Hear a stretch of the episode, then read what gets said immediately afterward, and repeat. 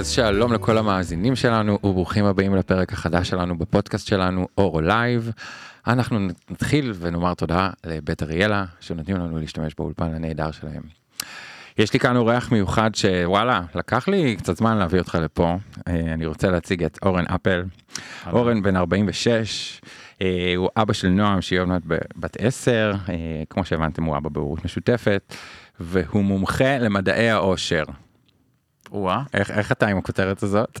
אני אמרתי לפני שבוע שאני לא הנציג של אושר, אני החוקר של אושר. אז אני לא הפרזנטור של אושר, אבל אני עוסק בחקר. עכשיו הוא אומר את זה תוך כדי אה, בחיוך אה, מאוזן לאוזן עם עיניים כחולות מהממות והוא אומר שהוא לא הפרזנטור אז אתה לגמרי הפרזנטור של אושר מבחינתי. הבנתי, לא. נהרוס לך את זה. עכשיו זה לא רק זה חבר'ה אה, האיש הזה עושה מיליון ואחת דברים שאני אפילו לא ידעתי ואני מכיר את אורן כמה נראה לי. נראה כזה רק נולד אנחנו מכירים כאלה איזה שש שנים נראה יש לי. מצב, כן. אה, יש לך תואר ראשון בביולוגיה? לא? לא? לא. זה מה שגוגל אומר שתדע. באמת? כן. אל תאמין לגוגל. תואר שני במנהל עסקים וייעוץ ארגוני זה נכון? זה כן. זה שאתה חובב יוגה, תיאטרון, טבע, משחק, לא ידעתי עליך את הדברים האלה. למדתי פעם בניסן נתיב משחק בשביל הכיף, העליתי כמה הצגות. החברים הבאו, לא, זה לא עלה כזה לכל. זה רק לא על החברים. ה-next level. בדיוק. אה, תגיד, יש מתכון לאושר? זה באמת, יש נוסחה? אין נוסחה, אבל יש אה, מחקר שיודע לעזור לנו להיות יותר מאושרים. באמת? כן. וזה מה שאתה עושה היום? זה מה שאני עושה היום. אבל אחרי דוקטורט בכאב. דוקטורט במה? בכאב. תסביר. קודם כל הייתי בשנים קשות עם עצמי, וואו.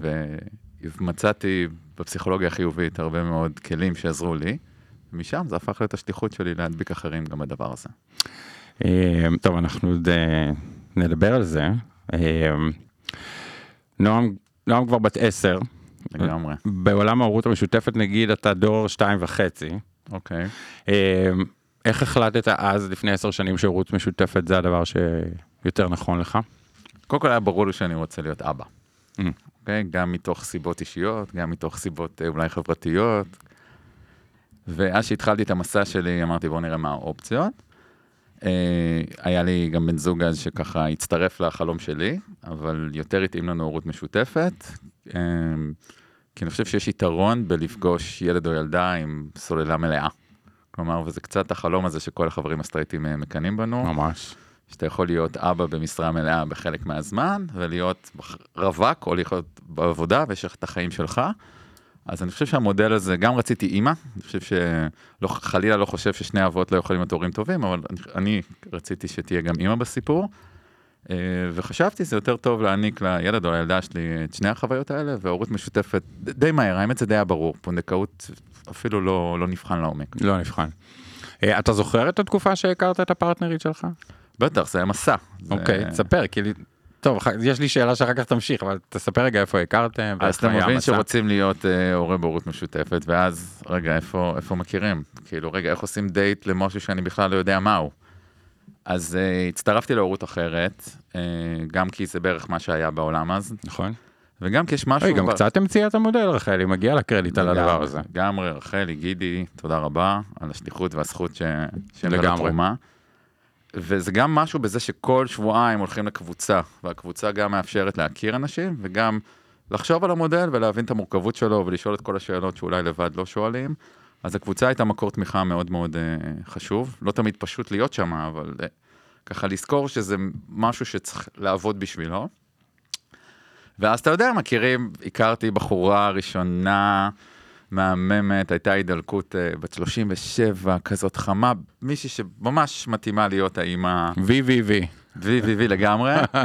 אה, וכזה התחלנו לצאת, ואז אחרי איזה כמה חודשים היא פתאום הכירה את אה, איזה בחור, ואמרה, אני לא, שבע שנים לא יצאתי אף אחד, אבל עכשיו הגיע אביר על הסוס הלבן, פתחת לה את הצ'קרה. פתחתי ושחררתי אותה באהבה, והביא אותו ילד, לא משנה, אחר כך נפרדו, אבל לא משנה, אבל... אה, ואחרי זה הכרתי עוד מישהי דרך הקבוצה, והתחלנו אה, לצאת, וכך כבר התחלנו לעבוד על חוזה, וזה כמעט היה עשרה חודשים, ובסוף זה לא, לא התאים. אה, אפשר להיכנס לזה, למה לא? וואו, עשרה חודשים זה הרבה. נכון, ואז זה ממש עוד פעם, זה כמו בדייטינג, עוד פעם, ממש. אנרגיה, ואז יצאנו עם זוג אה, לסביות, וואו. שאחת מהן הייתה מבוגרת יותר, והשנייה יותר צעירה, והמבוגרת רצה להיות אימא, והצעירה עוד... אה, זה גם ככה התקדם תקופה, והיה גם חיבור מאוד מאוד טוב איתן. ואז uh, הם הבינו שבעצם הם, הם כן רוצות לעשות uh, ביחד, ובסוף הם כן... ואז אנחנו כבר בסיבוב רביעי והשנים. עוברות, כן? Uh, כמה שנים עברו בין לבין? בין שהתחלתי עד שנהייתי אבא, עברו ארבע שנים. וואו. ואז ככה... אתם רואים, שנייה רגע, אני, אני אומר להם שזה כאילו מינימום שנתיים, אנשים לא מאמינים לי. הם יושבים אצלי בפגישה, אני אומר להם, "מה, עכשיו אתה יושב אצלי, אתה רואה, תזכור את, הרגע, את היום הזה, המינימום הוא שנתיים, עד שתחזיק ילד. קודם כל לוקח עשרה. לוקח, uh, כן? כן, כן, לא, אנשים לא מבינים את זה. ועד שנקלטים ועד שמכינים את החוזה, ואתה ברור. גם אתה צריך להבשיל למודל וגם כזוג צריך להבשיל למודל הזה. ממש. אה, ואז דרך חברים שיתחו לנו את, אה, את האימא של נועם, והיא הגיעה כבר ככה גם אחרי כמה קשרים, ומוכנה ובשלה, ואני חושב שהתחלנו אחרי איזה חצי שנה את הניסיונות, ונקלטה די מהר, ואופס. אה, פתאום נהיים ארבע, ועוד, ועוד אה, נועם נולדה פגית בשבוע 33, זה. אפילו היה הריון מקוצר, אה, וכך מצאתי את עצמי אבא. וואו. זה, זה, אני שואל את עצמי היום, תראה, זה- וזה עוד לפני עשר שנים, נגיד ההורות המשותפת לא הייתה, אני חושב שהיום ההורות המשותפת גם יותר נגישה, יש הרבה עסקים שמתעסקים בהורות משותפת, מלא אתרים, מלא קבוצות, מלא יוזמות. אני שואל את עצמי, אם, מה דעתך, כאילו, נראה לך שהיום יותר קל למצוא פרטנרית, או יותר מסובך למצוא פרטנרית, אה. אם אה, חוזרים רגע אחורה? זה כמו אם תשאל אותי על dating, יש את כל האפליקציות, האם יותר טוב להכיר באפליקציות או להכיר דרך, אה, אני לא יודע. אני כן חושב שיש יותר לגיטימיות לעניין הזה ויותר במודעות, אז יש יותר ביקוש ויותר היצע, איך הם נפגשים והאם הם נפגשים, אני קטונתי מלענות על זה. אה, הייתה לך תקופת רווקות עכשיו, סתם, תחשוב על זה, כי אני אומר, אה, עידן הסווייפ, כאילו, וככה ככה זה, אתה יודע, אנשים עושים על אנשים איקס עוד לפני שמכירים אותם. השבוע העליתי פוסט בפייסבוק שאמרתי שאני מרגיש שרוח התקופה וכל מה שקורה וכל האלימות הזאת שבאוויר גם, אתה יודע, אנשים קצת מפחדים לעשות את הנקסט, מפחדים להתקדם, אוקיי, אני רוצה להיות אבא, או אני רוצה עכשיו לצאת למסע של ההורות המשותפת, או למסע של פונדקאות, כאילו כל המצב הזה תוקע מאוד תהליכים של אנשים, ואני שואל, כאילו, באמת, זה התעסקתי, האם פעם היה יותר קל לקבל את ההחלטה או לקפוץ למים מאשר היום בכל העידן הדיגיטלי וה...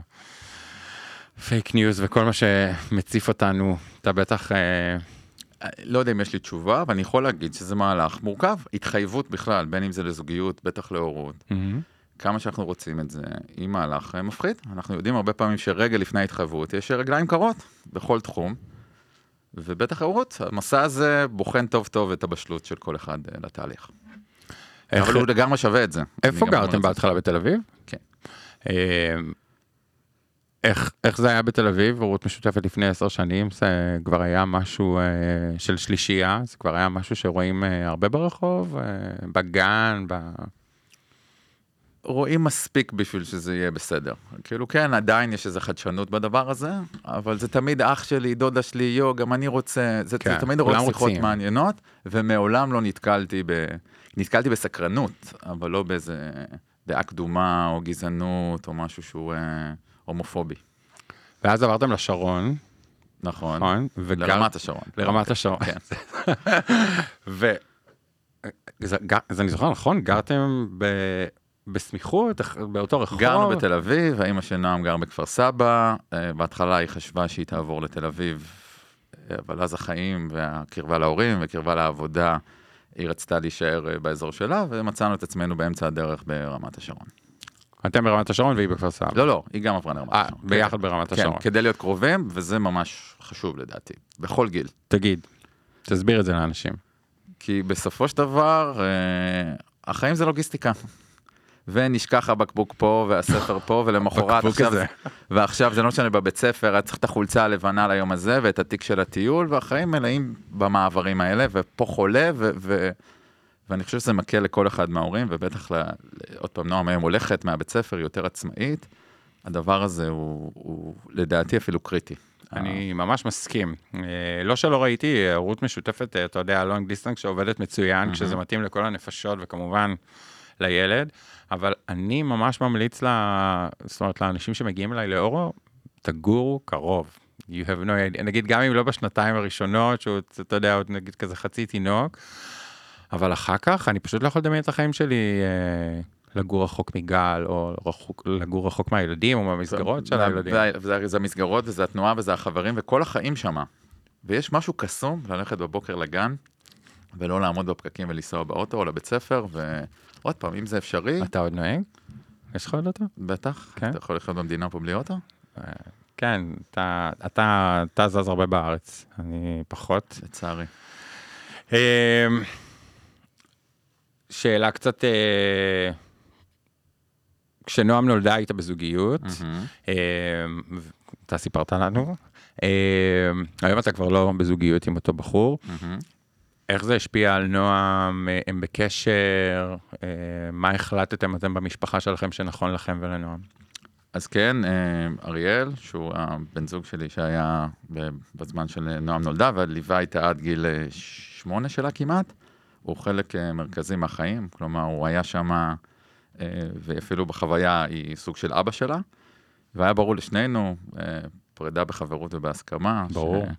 ש, שזה נכון לה, קודם כל, וזה נכון לו, וזה נכון לי, כדי לשמור את הרציפות הזאת. אה, ומצאנו הסדר שהיא באה אליו, בהתחלה זה היה פעם בשבוע, עכשיו זה פעם בשבועיים, שהוא אוסף אותה מהמסגרת, והם מבלים זמן ביחד. אה, כן החלטנו בהחלטה בייעוץ אפילו מקצועי, שלא תישן בעוד בית, כדי לא לגרום לה לטרטרת בשלושה, בשלושה בתים, אבל בימי הולדת ובאירועים הוא מגיע והוא איתנו, ויש להם קשר ישיר, והוא חלק חשוב בחייה, ואני אשמח שכך יהיה. זה הדבר שהכי מפחיד נשים כשהן יוצאות למסע הזה עם זוג. אה, ואני חושב שזה הרבה פעמים גם מאוד מפחיד זוגות גייז בכלל. אה, מה יקרה אם ניפרד? מה יקרה אם ניפרד? עכשיו, העולם והסטטיסטיקות מדברים על זה שאנשים נפרדים, אה, and this is life. איך הצלחתם, זאת אומרת, אתה אומר, לקחנו טיפול, זאת אומרת, זה, זה מה שעזר לכם לקבל את ההחלטה, מה שהכי נכונה למשפחה שלכם? לא, אה, לא שיש לי בעיה והיינו מטופלים אה, בכל מיני מסגרות. לא, לא, גם אנחנו, אין חיים בלי טיפול, מה זה? שהתייעצנו איך לעשות את ההסדר הזה מראייתה של נועם. אז התייעצנו עם, עם אשת מקצוע ואמרה, תקשיבו, זה לא נכון ל, לילד או לילדה לישון בשלושה בתים כדי להקל את המעבר הזה, ולכן שיראו כן, אבל שתחזור לבית, ה... ו- והסכמנו לזה מיד, זה היה נשמע לנו היגיון ש...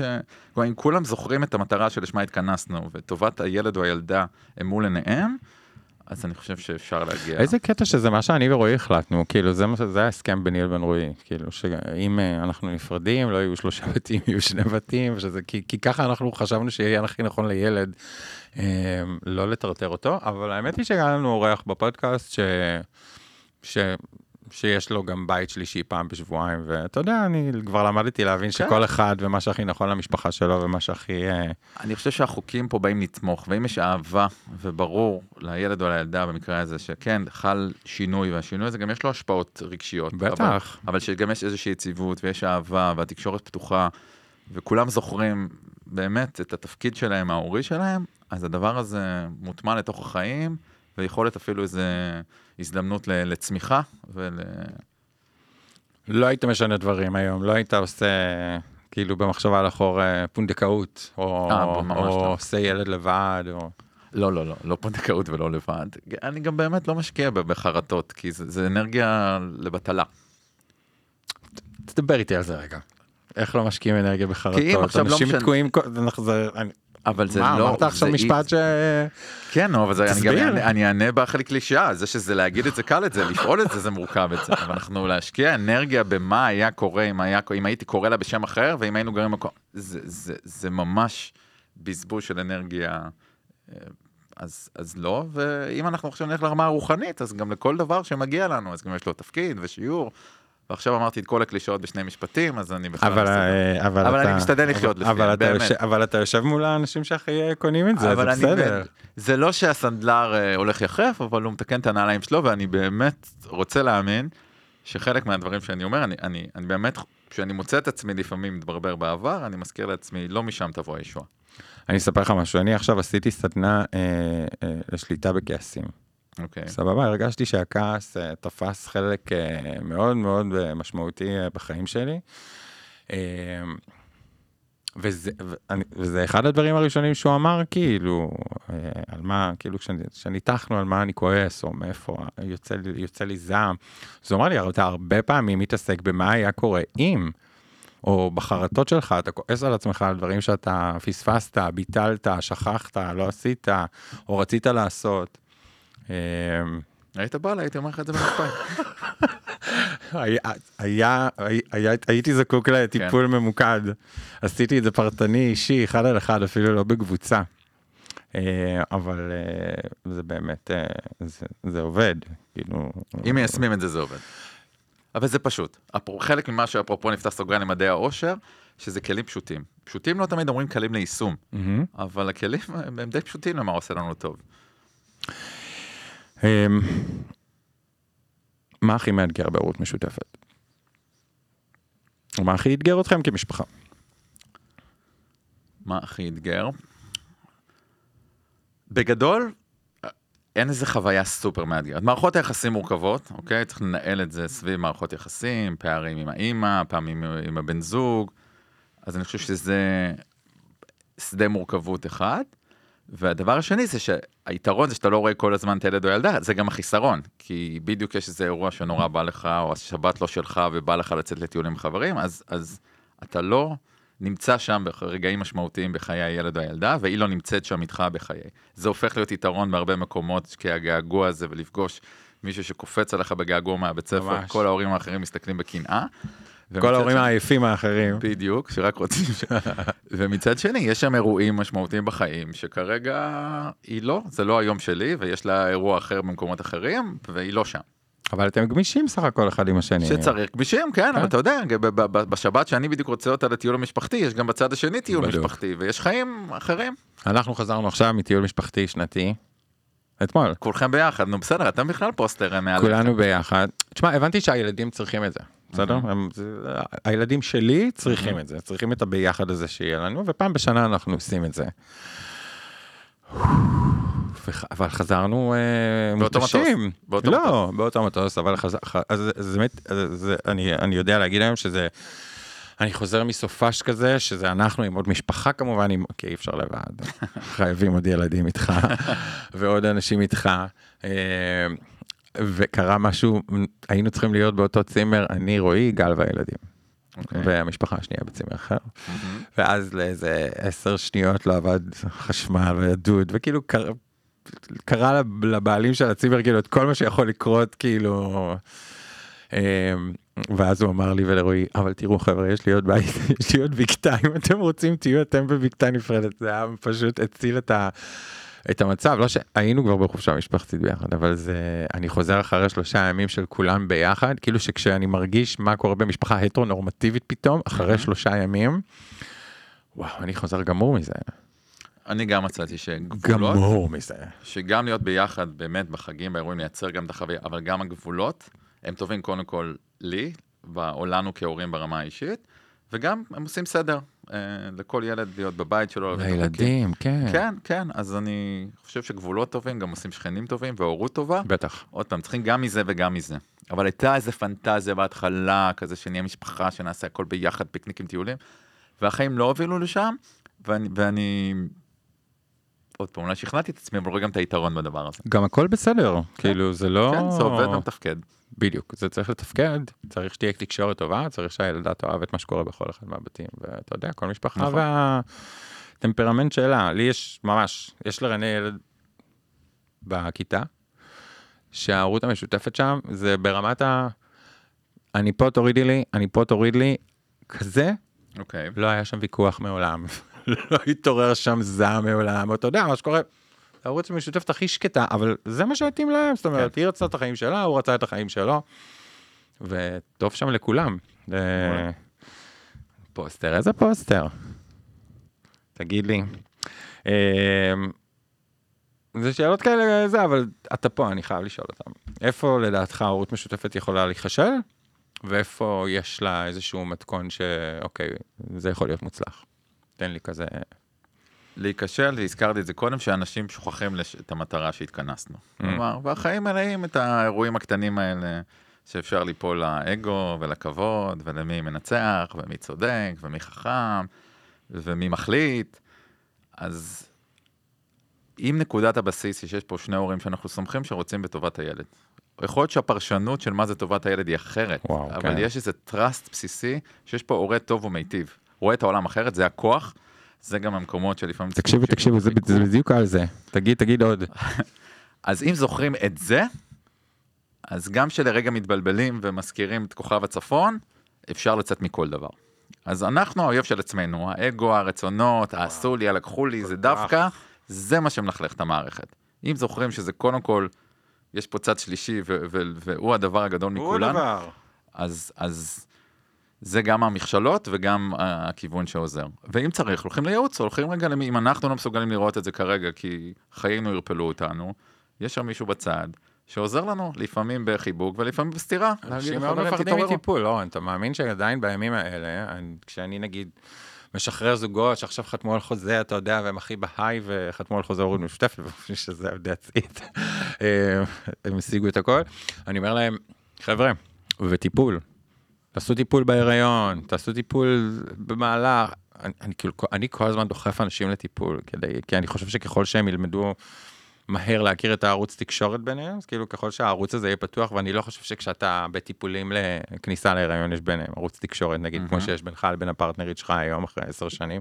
אז אני כל הזמן דוחף אותם לעשות טיפול, לכו. אז לא, לא הייתי משתמש במילה טיפול, כי היא יכולה להרתיע. מה אתה אומר? אבל- זה, זה רחלי אומרת, כלומר, אצלהם מאחד מארבעת הפילרים זה מנגנון לפתירת סכסוכים. כלומר, גם... לא, איזה מילה היית משתמש אני מתכוון. אז בואו. שואל לכם מנגנון לפתירת סכסוכים. כלומר, גם אתם מגיעים בבוקר למצב אוקיי. שאתם לא יכולים להגיד בוקר טוב אחד לשני, אוי. שיהיה מישהו שיעזור ל- ל- ד- לסיסטמה לעבוד גם אם אתם כרגע לא מסוגלים להחזיק אותה. ומראש צריך להסכים, וזה יכול להיות פסיכולוג, וזה יכול להיות יועץ, וזה יכול להיות מגשר, זה לא Mhm. חייב להיות איש טיפול. כלומר, לפעמים פתרונות מושגים בעבודה שאני מבין אותך, ומאיפה זה בא, ואיזה כפתורים, ומגיעים, ולפעמים זה בזה שיש מישהו שמקשיב לי ולך, ואומר, סליחם, סתמו את הפה, קחו דף. תרשמו, מי שהילד מתעורר אצלו בבוקר, מחליט אם הוא הולך לגן או לבית ספר. יפה, נקודה הבאה, כך וכך. זאת רחלי. חותמים על ההסכם הזה, ובא לציון במקום לצייר ציור ביחד ולעשות אימאגו, רגע, מה את חושבת, ומה הוא רוצה, ולמה. אז לפעמים טיפול הוא פתרון, ולפעמים שתי סתירות מרחלי זה גם פתרון. אני אתן עכשיו מחמאה לרחלי, אוקיי. שלא להרבה אנשים, לא להרבה אנשים קל איתה, כי היא כזה, מה הדעות שלה, זה מה שהיא אומרת, ואני היום אחרי אה, חמש שנים שאני מתעסק בהורות משותפת, נכון, אמרתי לך את זה לפני שבוע, אני מתחיל להבין את רחלי.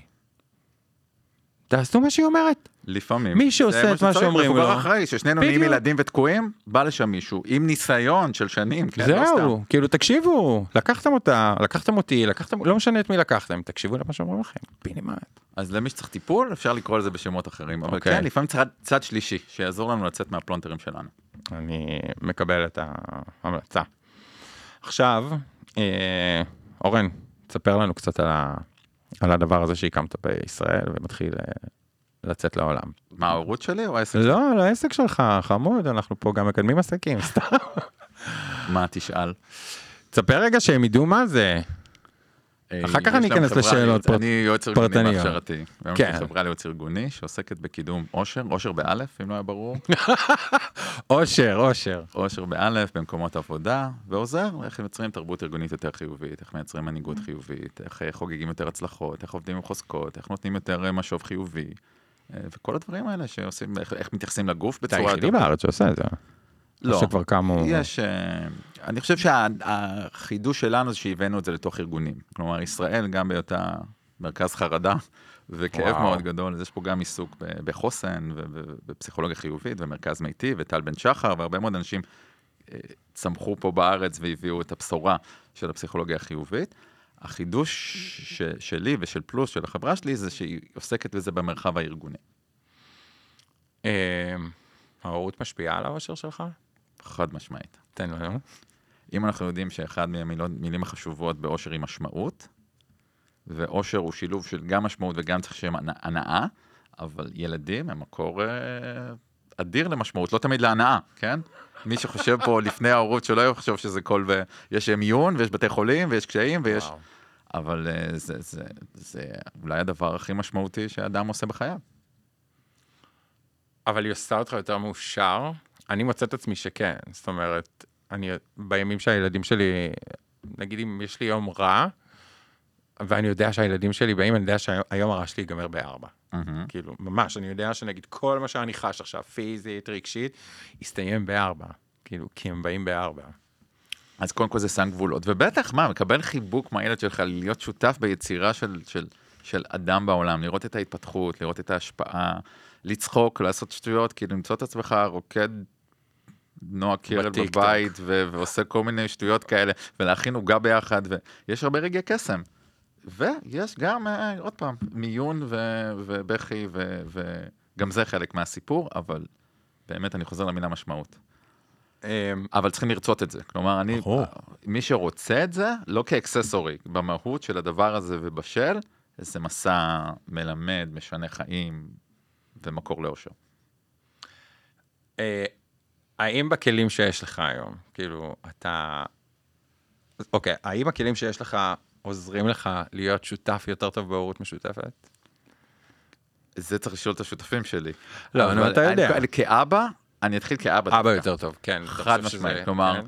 נועם היא תוצר של אבא שהוא פסיכולוג חיובי, ויש לנו כל מיני שגרות, כלומר, לפני שאנחנו הולכים לישון, אנחנו ממש חושבים על רגעים טובים במהלך היום, והיא משתפת אותי, ואני משתף אותה, ויש הרבה, מו- ואני עובד הרבה עם. Oh זה רעיון ממש מעולה. ממש, גם- תן לי את זה רגע. אז הנה, זה. ממש טיפ לחיים, וואו. בלי קשר ל... וואו. אה, ואז, זה יכול להיות בארוחת שישי, אני, אנחנו עושים את זה במיטה, כאילו במיטה, כזה עם האור לילה. זה רעיון מעולה. עושים כמה נשימות, עושים קצת אה, מדיטציה, ואז סורקים את היום, וכל אחד משתף בשלושה דברים שהוא אומר עליהם תודה, או בשלושה דברים טובים במהלך היום, ובאחד שעצבן אותו. עכשיו, קוראים שם, וגם כמובן אני משתף, אני לא רק וואי, זה מקשיב. בטח רגע כזה שבו היא נפתחת ברמות. זה רגע קסום. אני קודם כל מגלה הרבה דברים, כי בגיל מסוים אתה מתחיל לשאול אותם איך היה במסגרת, איך- כיף, כיף. כן, אחלה, עונים כיף. במילה אחת. למה אתה שואל? אצלי זה כבר למה אתה שואל. בדיוק. ואז בערב פתאום זה רזולוציה אחרת, ואני שומע על כל מיני רגעים שלא הייתי שומע עליהם ב setting אחר, אפילו רגעים שאני הייתי שותף בהם והם עברו לידי, ופתאום אני מבין כמה זה היה משמעותי לנועם באותו יום. אז ממש רגע קסום, ועוד כלים של כן, ואני מכיר את החוזקות שלה, והיא מקבלת הרבה מאוד משוב חיובי, לא תמיד את נסיכה תצליחי בהכל. בעוצמות שלה, היא מקבלת חיזוק על העוצמות שלה. וואו. ויש עוד, ואנחנו חוקרים הצלחות, והיא גם ילדה חיובית בלי קשר, אני... מה זה בלי קשר? היא תוצר שלך. היא קודם כל תוצר שלה, ואני חושב שהדבר המרכזי שעשינו, זה קודם כל לא להרוס. הדבר הראשון בשבועת הרופא הוא do no harm. אני חושב שזה האתגר ההורי הראשוני. קודם כל לא להזיק, לא לטבע, לסקרנות, לפלא הזה שנולד. ואחר כך אם אנחנו יכולים להדריך, לכוון, ולתת כמה כלים שיעזרו להם לבחור בצורה יותר טובה במה מייצר אושר ורווחה, אז את שלנו עשינו בעולם הזה. אז, אז, אז אתה בטוח משתמש בזה גם עם השותפים שלך. כן? אוקיי, אז, אז אושר גם הופך אותך לשותף יותר טוב. אני לא יכול להעיד על זה, אבל אני חושב שכן. כמובן, אבקש ממך טיפ לכל מי ששוקל אה, לצאת אה, להורות משותפת. טיפ אחד. אה, שניים גם אפשר. אז תלוי, מי ששוקל, כי זה תלוי איפה הוא בתהליך. אז בוא נגיד, אתה יודע מה? תן טיפ לאלה שעכשיו סיימו, חתמו, חתמו על הסכם הורות משותפת, מחר מתחילים טיפולים רפואיים. אה, קודם כל בהצלחה, תאמינו זה קורה. כאילו יש איזה שלב כזה בתהליך, שאתה לא מאמין שהשלב הבא יקרה, ואז פתאום זה קורה. ואז אתה לא מאמין שתיכנס, כאילו אתה, תמיד אתה חושב על היעד הבא, מה אני אכנס, ואז בהיריון, ואז לידה, וכאילו מתגלה זה כל פעם. אה, רגע לפני הטיפ שלך, אני אספר ששבוע שעבר נולד, אה, אני לא זוכר את המספר המדויק, וזה טוב, אבל נולד תינוק באורו, של הזוג הראשון שחתם אצלנו. וואו. זאת אומרת, הם היו כמעט בשלוש ומשהו שנים טיפולי פוריות.